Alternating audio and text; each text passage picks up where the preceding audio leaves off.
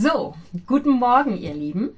Heute mal aus Chris kleinem hübschen Studio, in dem ich auch mal gemütlich im Sessel sitzen darf, während ich predige. Das ist mal was ganz Besonderes. Das kann ich mal genießen und entspannen gleichzeitig. Und ihr könnt jetzt genauso vor euren Fernsehern sitzen. Ich hoffe, ihr sitzt da nicht alleine, sondern vielleicht zu zweit oder zu dritt als Familien oder vielleicht habt ihr euch mit einer Person getroffen. Unser Thema heute ist ziemlich herausfordernd, gerade in unserer Zeit. Und wie Steven das letzte Woche gemacht hat, so wird es auch heute so sein, dass ich einen Impuls starte für die kommende Woche und damit sozusagen das neue Thema einleite. Lasst euch mal überraschen, worum es gehen wird. Witzigerweise sind wir Menschen ja so gestrickt, dass wenn wir etwas nicht haben können, es dann besonders begehren. Kennt ihr das? Also ich kenne das zum Beispiel beim Fasten. Ja, Chris weiß schon ganz genau, wenn ich mal längere Zeit faste, dann kocht er möglichst die Gerichte, die ich null mag. Also er spricht dann immer schon mit den Kindern ab. Die haben so ein paar Favorites, die ich nicht essen würde und die werden dann gekocht, damit ich ja keinen Japs auf das Mittagessen habe. Aber witzigerweise können die Sachen noch so eigentlich nicht meinem Geschmack entsprechen. Wenn ich dann schon drei, vier Tage gefastet habe, dann äh, riechen plötzlich auch die Sachen lecker, die ich sonst niemals anrühren würde. Ja? Und plötzlich werden die so begehrenswert. Und ihr glaubt es nicht, aber ich habe tatsächlich jetzt auch schon von Schülern gehört, die mir gesagt haben, ey, sie vermissen die Schule so sehr. Sie würden so gern jetzt wieder in die Schule kommen. Tatsächlich kann auch sowas Belangloses wie Klopapier plötzlich total begehrenswert werden, wenn man merkt, man kriegt es nicht mehr.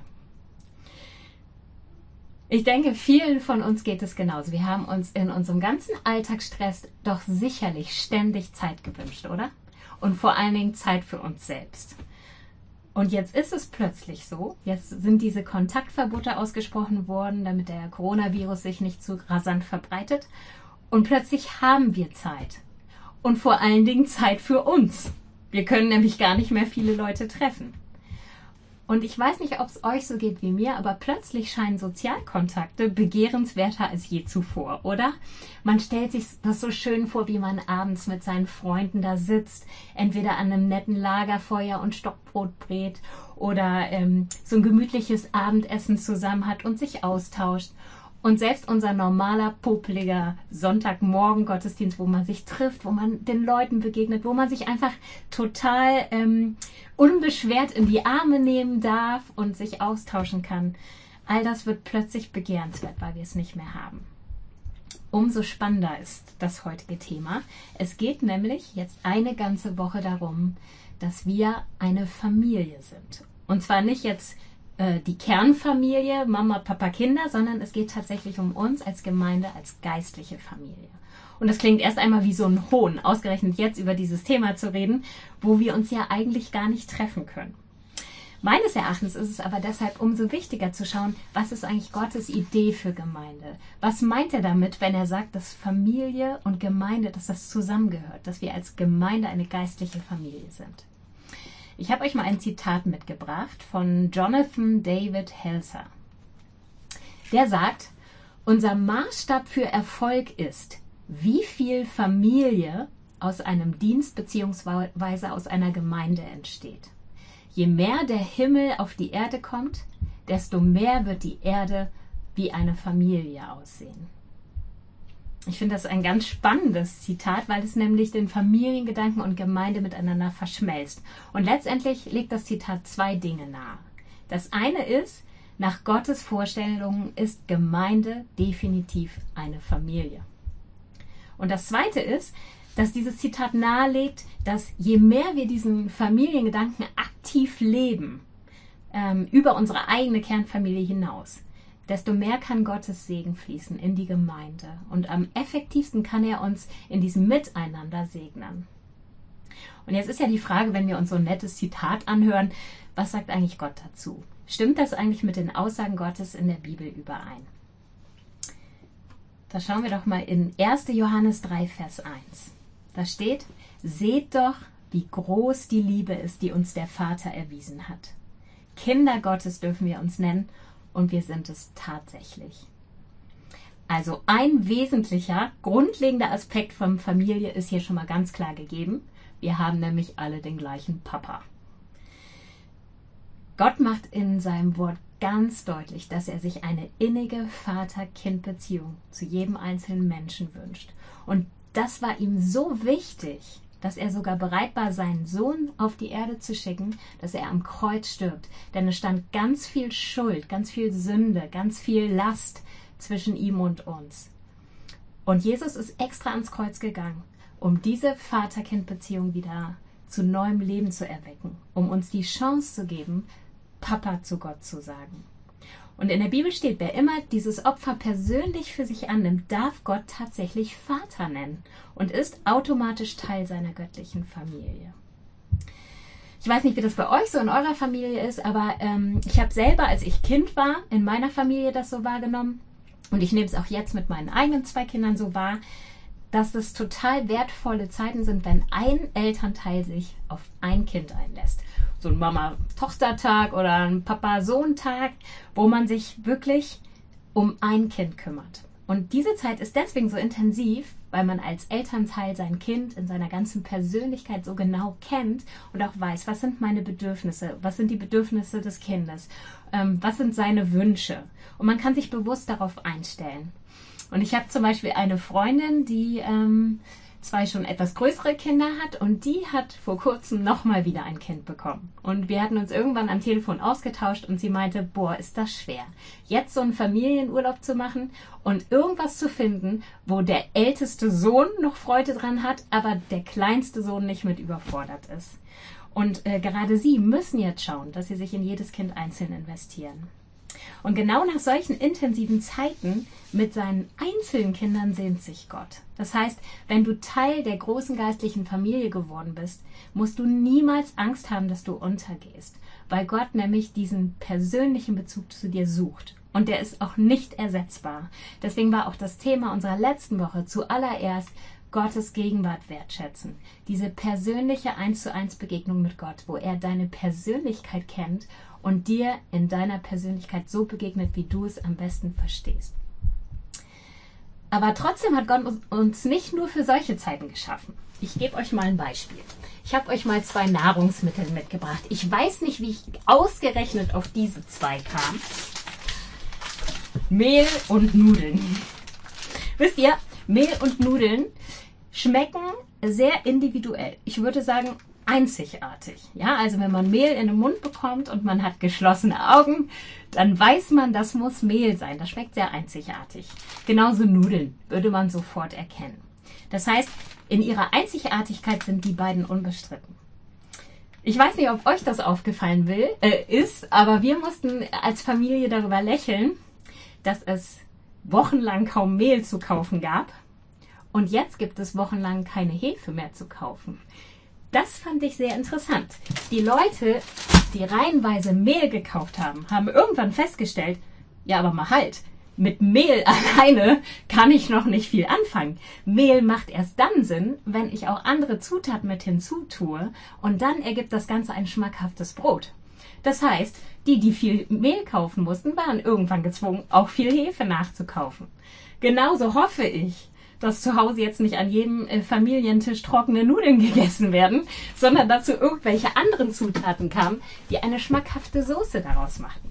Das heißt, schön und gut, wenn Mehl und Nudeln für sich probiert werden, aber wirklich richtig schmecken tun sie erst im, im Gemisch mit anderen Zutaten. Und genauso hat Gott uns gemacht. Er hat uns eine Persönlichkeit gegeben, wo manche unserer Eigenschaften geradezu danach schreien nach Gemeinschaft. Erst dann machen sie einen Sinn. Zum Beispiel ein guter Zuhörer sein. Was macht das für einen Sinn, wenn du nur deinen Selbstgesprächen zuhören kannst? Oder wenn du hilfsbereit oder großzügig bist. Das sind alles Charaktereigenschaften, die Gott dir gegeben hat, die erst Sinn machen, wenn du in Gemeinschaft bist mit anderen. Und deshalb äh, zeige ich euch einen zweiten Bibelvers. Der steht in Galater 6, Vers 10. Solange wir also noch Gelegenheit dazu haben, wollen wir allen Menschen Gutes tun. Ganz besonders denen, die wir durch den Glauben, die, die wir durch den Glauben zur Familie Gottes gehören. Das heißt, Gott wünscht sich Verbindlichkeit auch untereinander und Verantwortung füreinander innerhalb seiner göttlichen Familie. Es geht hier nicht nur um die Vater-Kind-Beziehung, die uns zur Familie macht, sondern auch um die Beziehung zwischen uns. Spannend finde ich an diesem Vers den Beginn. Solange wir also noch Gelegenheit dazu haben. Hättet ihr euch noch vor ein paar Wochen ernsthaft darüber, äh, hättet ihr dann nachgedacht, was damit gemeint sein könnte? Oder hätte man sich vorstellen können, wie schnell es tatsächlich schwierig wird, sich gegenseitig Gutes zu tun? Und dass es mal keine Selbstverständlichkeit mehr sein könnte? Solange wir also noch Gelegenheit dazu haben, ist für mich fast, als würde Gott diesen Vers ganz aktuell in unsere Situation sprechen und sagen, ich ermutige euch, nutzt jetzt noch alle Gelegenheiten, die ihr habt, um einander Gutes zu tun. Aber das Ganze wird erst komplett durch einen dritten Vers. Johannes 13, Vers 34 und 35. Da steht, ich gebe euch ein neues Gebot. Liebt einander. Ihr sollt einander lieben, wie ich euch geliebt habe. An eurer Liebe zueinander werden alle erkennen, dass ihr meine Jünger seid. Krass, oder? Familien haben in irgendeiner Form ein Merkmal, woran man meist erkennt, dass sie zusammengehören. In der Regel mindestens den Nachnamen, wobei das auch nicht mehr immer, oft sehr, sehr ähnliche Züge. Und hier sagt die Bibel ganz klar, woran erkennt man unsere Familienzusammengehörigkeit? Und ich finde spannend, dass hier nicht steht, äh, an unseren gleichen Zielvorstellungen wird man uns erkennen. Oder an der Übereinstimmung in allen Fragen unseres Glaubens. Oder nicht mal an dem Ausdruck unserer Liebe und Beziehung zu Gott wird man uns erkennen, sondern einzig und allein daran, wie wir uns untereinander lieben. Das heißt, das ist noch viel weitreichender, als dass wir aus Pflichtgefühl uns gegenseitig Gutes tun. Hier geht es tatsächlich nicht um Dienstbeziehungen aneinander, sondern um Herzensbeziehungen. Und Gott möchte, dass wir in diese Herzensbeziehungen investieren. Und er sagt uns sogar ganz deutlich, solange wir noch Gelegenheit dazu haben, sollten wir alles nutzen, alles tun, um diese Liebe untereinander zum Ausdruck zu bringen. Und ich möchte in meiner Predigt heute einfach noch ein paar praktische Denkanstöße dazu geben. Gerade in dieser Zeit, was können wir tun? Wie können wir geistliche Familie so leben, wie Gott sich das wünscht? Erstens, wir brauchen einander und unseren Austausch. Und zwar jetzt erst recht. Es ist vor allen Dingen jetzt nötig, voneinander zu wissen, gerade weil wir uns nicht sehen können. Und vielleicht ist es in unserer hochtechnologischen Welt jetzt besonders wichtig, auch mal wieder auf ältere Formen der Kommunikation zurückzugehen. Ähm, ich saß letztens in meinem Kollegium noch, als noch alles erlaubt war und da äh, kamen wir über eine Studie ins Gespräch, wo ich erstmal lachen musste. Nämlich eine Studie übers Telefonieren, wo herausgefunden wurde, dass Menschen heutzutage, wenn sie telefonieren, äh, körperlich darauf reagieren. Mit Schweißausbrüchen, mit Herzklopfen, der Puls geht hoch und ich konnte es nicht glauben. Aber dann habe ich darüber nachgedacht, wie viel leichter es mittlerweile ist, zum Handy zu greifen und eine WhatsApp zu schreiben oder eine Mail, statt wirklich ans Telefon zu gehen. Weil man nämlich bei allen mittlerweile so beliebten ähm, Kommunikationsmöglichkeiten die Zeit hat zu reagieren. Man kann genau überlegen, wie man reagiert, wie man Sätze formuliert.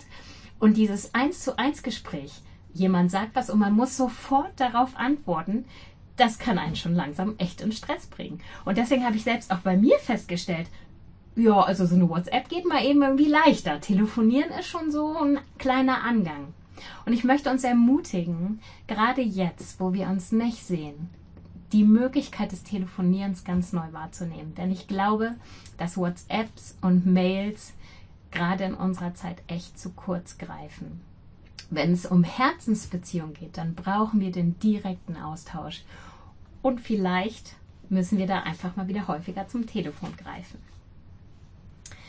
Das Zweite, wir dürfen besonders jetzt ehrlich voreinander sein. Und das ist das Besondere an Familie. Man muss keine Show abziehen voreinander. Das ist manchmal auch anstrengend, wenn man Kinder hat, die dann auch zu Hause wirklich alles rauslassen und in der Öffentlichkeit die bravsten Helden sind. Aber das geht uns ja als Eltern genauso. Draußen reißen wir uns noch zusammen und zu Hause zeigen wir, wie es uns wirklich geht. In einem Dienstverhältnis sind wir oft gezwungen, möglichst keine Schwächen zu zeigen. Es könnte uns negativ ausgelegt werden, es könnte gegen uns verwendet werden. Wie anders ist das in einer Familie? Da zählen Herzensbeziehungen und wir möchten Anteil nehmen am anderen, weil wir uns wichtig sind. Und deswegen sagt auch die Bibel in Galater 6, Vers 2a, helft einander, eure Lasten zu tragen. Was ist dafür wichtig? Wir können nur unsere Lasten tragen, wenn wir sie kennen. Das heißt, jede Form von Scham, falscher Bescheidenheit, Zurückhaltung, Angst vor Gesichtsverlust oder was dir sonst noch einfällt, was dich davon abhalten könnte, über deine Lasten zu sprechen, ist völlig fehl am Platz in einer Gemeinde. Und erst recht jetzt. Ich möchte euch so sehr ermutigen, wirklich unsere aktuellen Angebote unbedingt zu nutzen. Wir haben uns als Gemeindeleitung wirklich lange Gedanken gemacht. Was können wir anbieten? Was können wir tun, um euren Bedürfnissen wirklich gerecht zu werden? Und ihr dürft sie unbedingt kundtun. Wenn ihr in dieser Zeit praktische Hilfe braucht, wenn ihr Trost braucht, wenn ihr ein Gespräch sucht, wenn ihr Angst habt und ihr müsst einfach mal mit jemandem reden, wenn ihr euch einsam fühlt, dann bitte lasst es uns wissen. Denn wir können einander nur tragen, wenn wir voneinander wissen. Ich erinnere nochmal an unsere Newsletter, den Joe rumgeschickt hat, wo wirklich auch verschiedene E-Mail-Adressen extra eingerichtet wurden zu diesem Zweck. Nutzt diese Chance. Das wird regelmäßig gelesen. Es wird auch regelmäßig der AB von dem ähm, Telefon abgehört. Und wir kümmern uns darum, dass euren ähm, Bedürfnissen wirklich praktisch gedient wird. Genauso möchte ich euch ermutigen, nochmal neu die Bedeutung von Kleingruppen innerhalb dieser Zeit und auch innerhalb unserer Gemeinde zu begreifen. Ich glaube, dass die Zeiten, in denen der Sonntagsgottesdienst unser Fokus ist, dass die schneller weg sein können, als wir es ahnen. Wir merken es gerade, wie schnell das ging, ohne dass irgendwer von uns damit gerechnet hätte. Umso wichtiger ist die Einbindung in ein soziales Netz innerhalb der Gemeinde, wo wir wissen, dass sich um jeden Einzelnen gekümmert wird und dass keiner untergeht. Nutzt bitte auch da unsere Angebote. Es gibt zum Beispiel eine Kleingruppe, die sich entschieden hat, sich jeden Abend um die gleiche Zeit in einem Chatraum zu treffen, also sich virtuell zu treffen. Das ist ein ganz einfaches Angebot. Ihr müsst nur bei uns nachfragen und auch ihr könnt es mit eurer Kleingruppe wählen. Und dann kann man sich in diesem Raum treffen. Man kann dort beten. Wir haben uns letztens als Gemeindeleitung in solch einem virtuellen Raum getroffen und haben erstmal eine halbe Stunde gebetet. Ja, das war erstmal komisch, aber es ging. Und das, es ist ähm, wirklich eine Chance, sich auszutauschen mit mehreren über ein Thema. Ruft euch gegenseitig an, fragt nach, wenn ihr wisst, dass jemand vielleicht alleine wohnt oder Bedürfnisse hat. Trefft euch zu zweit für Spaziergänge, solange das noch möglich ist. Und lasst uns besonders Kranke im Blick behalten. Stellt euch vor, ihr seid jetzt im Krankenhaus und habt eine Situation, wo normalerweise Besuch kommt, wo auch die Angehörigen unterstützt werden können, weil es kommen ja auch ganz praktische Nöte, wenn jemand die Zeit im Krankenhaus verbringt. Und dieses ganze gemeinsame Ringen, wenn die Kranken eigentlich selbst keine Kraft mehr haben, das ist jetzt so ähm, schwer geworden durch die Corona-Krise. Und ich bitte euch inständig, zeigt den Leuten, dass ihr für sie betet. Macht ihnen deutlich, ermutigt sie, ihr seid nicht allein. Ich darf euch nicht besuchen, aber ich bin bei euch. Ich bete für euch. Ich gehe mit euch. Ich vergesse eure Anliegen nicht. Das dritte ist, wir brauchen Gemeinsamkeiten, gerade wenn wir räumlich voneinander getrennt sind. Das schafft nämlich ein Wir-Gefühl. Und das ist auch der Hauptgrund, warum wir unsere Impulsthemen in die Woche hineinlegen. Wir möchten als Gemeinde, auch wenn wir uns nicht treffen können, gemeinsam über verschiedene Themen nachdenken können. So haben wir fern voneinander trotzdem das Empfinden, wir arbeiten an der gleichen Sache und sind die gleichen Dinge wichtig. Wie ist das, wenn ihr zu Hause als Familie am Esstisch sitzt und es kommt ein Thema auf? Das ist doch genial. Oder reger Austausch. Jeder hat was anderes zu dem Thema zu sagen. Kinder sehen die Welt nochmal anders. Und dann kommt da wer weiß was aus ihnen rausgespudelt und man ergänzt sich gegenseitig. Und das ist so wertvoll. Und diesen regen Austausch über unsere Impulsthemen, den möchten wir bewusst suchen und fördern. Das heißt, sucht doch Gelegenheiten, über diese Themen zu reden. Schaut euch die Impulse wirklich täglich an, wenn sie äh, reingesetzt werden. Ihr findet jedes Mal Fragen, um darüber nachzudenken und auch ins Gespräch zu kommen. Diese Fragen sind genial als Basis, um als Kleingruppe in einem Chatraum darüber zu reden. Oder du rufst jemanden an aus der Gemeinde und sagst, ey, mal, hast du die Fragen schon gelesen? Lass uns mal darüber sprechen. Genauso wichtig ist es, ähm, so wie bei einem regen Austausch normal, dass ihr ähm, eure Eindrücke, eure eigenen Gedanken zu dem Thema, aber auch tolle Erfahrungsberichte, wo ihr Dinge äh, ausprobiert habt, wo ihr eine Challenge genommen habt und Dinge wirklich ähm, umgesetzt habt, dass ihr uns das alles wieder zurückmeldet. Und wir werden, wann immer ihr das tut, versuchen, das entweder in den Newsletter oder auch in den Sonntagsgottesdiensten, die wir aufzeichnen, wieder mit aufzugreifen, sodass wir wirklich in einen Dialog über diese Themen kommen. Und der vierte Punkt, ein gesundes Heim ist anziehend für Gäste. Ich habe eben gesagt, an der Liebe untereinander wird man uns erkennen. Und ich glaube, wenn wir jetzt in dieser schwierigen Zeit Familie leben, dann ist das total anziehend, denn es gibt jetzt echt viele Menschen, die einmal unter Angst leiden, weil sie Gott nicht kennen und weil sie keinen Halt haben. Und die jetzt ganz besonders merken, dass ihnen das soziale Netz fehlt. Wenn die Arbeit dann weg ist, wo man vielleicht noch soziale Kontakte hat und darum herum nicht viel gebaut ist, dann ist da viel Einsamkeit und Angst. Und gerade jetzt haben wir unsere Chance, Menschen, die Gott nicht kennen, einfach zu begegnen mit unserer Liebe und sie mit der Liebe Gottes in Berührung zu bringen. Und auch da möchte ich dich ermutigen, frag Gott doch persönlich in dieser Zeit, welcher Person soll ich gerade jetzt telefonisch nachgehen? Um wen soll ich mich kümmern? Wo soll ich mal nachfragen? Weil ich empfinde, Mensch, der könnte sich jetzt einsam fühlen oder der könnte Ängste ausstehen. Und dann biete einfach dein Gebet an. Also wenn es gefragt ist, dann sicherlich jetzt. Ich bin sicher, dass es viele Menschen gibt, die heutzutage sagen würden, ja, bitte bete mal für mich. Also das würde mir gut tun, ich habe wirklich Angst. Und gibt gerade jetzt wirklich persönliche Erfahrungsberichte weiter, wo du Gott erlebt hast. Und ich möchte dich ermutigen, der du jetzt diesen Gottesdienst siehst und der von Gott noch nicht viel Ahnung hat und der das jetzt vielleicht alles zum ersten Mal gehört hat. Ich möchte dich rufen, auch du ähm, bist ein Teil dessen, was sich Gott für Familie wünscht. Er sehnt sich nach einer Beziehung zu dir, nach dieser ganz persönlichen Vater-Kind-Beziehung, die du mit ihm eingehen darfst, aber auch danach, dass er dich verpflanzen darf in die geistliche Familie und dass du ein Teil dessen werden darfst, ähm, ja, wo wir ein, ein Netzwerk sind, einander zu tragen, sich umeinander zu kümmern. Und ich möchte dich ermutigen, wenn du Fragen zu dem Gottesdienst hast, dann geh unter den Kontakt auf unserer Homepage und dann frag nach. Nimm diese Chance wahr und, und auch dir werden Leute begegnen, die sich wirklich darum kümmern, was deine Bedürfnisse sind, wo deine Fragen sind. Ja, ich bin Gott total dankbar, dass wir keine Einzelkämpfer sein müssen. Und in keiner Zeit wie in dieser spürt man so sehr diesen tiefen Frieden, die, äh, den er uns gibt, dadurch, dass er unser Halt ist. Aber auch, wie genial dieses Netzwerk ist, wo wir umeinander wissen dürfen und wo wir wissen, wir sind nicht allein. Und mit diesem Gedanken segne ich euch jetzt und äh, wünsche euch eine ganz tolle, intensive Woche mit dem Thema Wir sind eine geistliche Familie.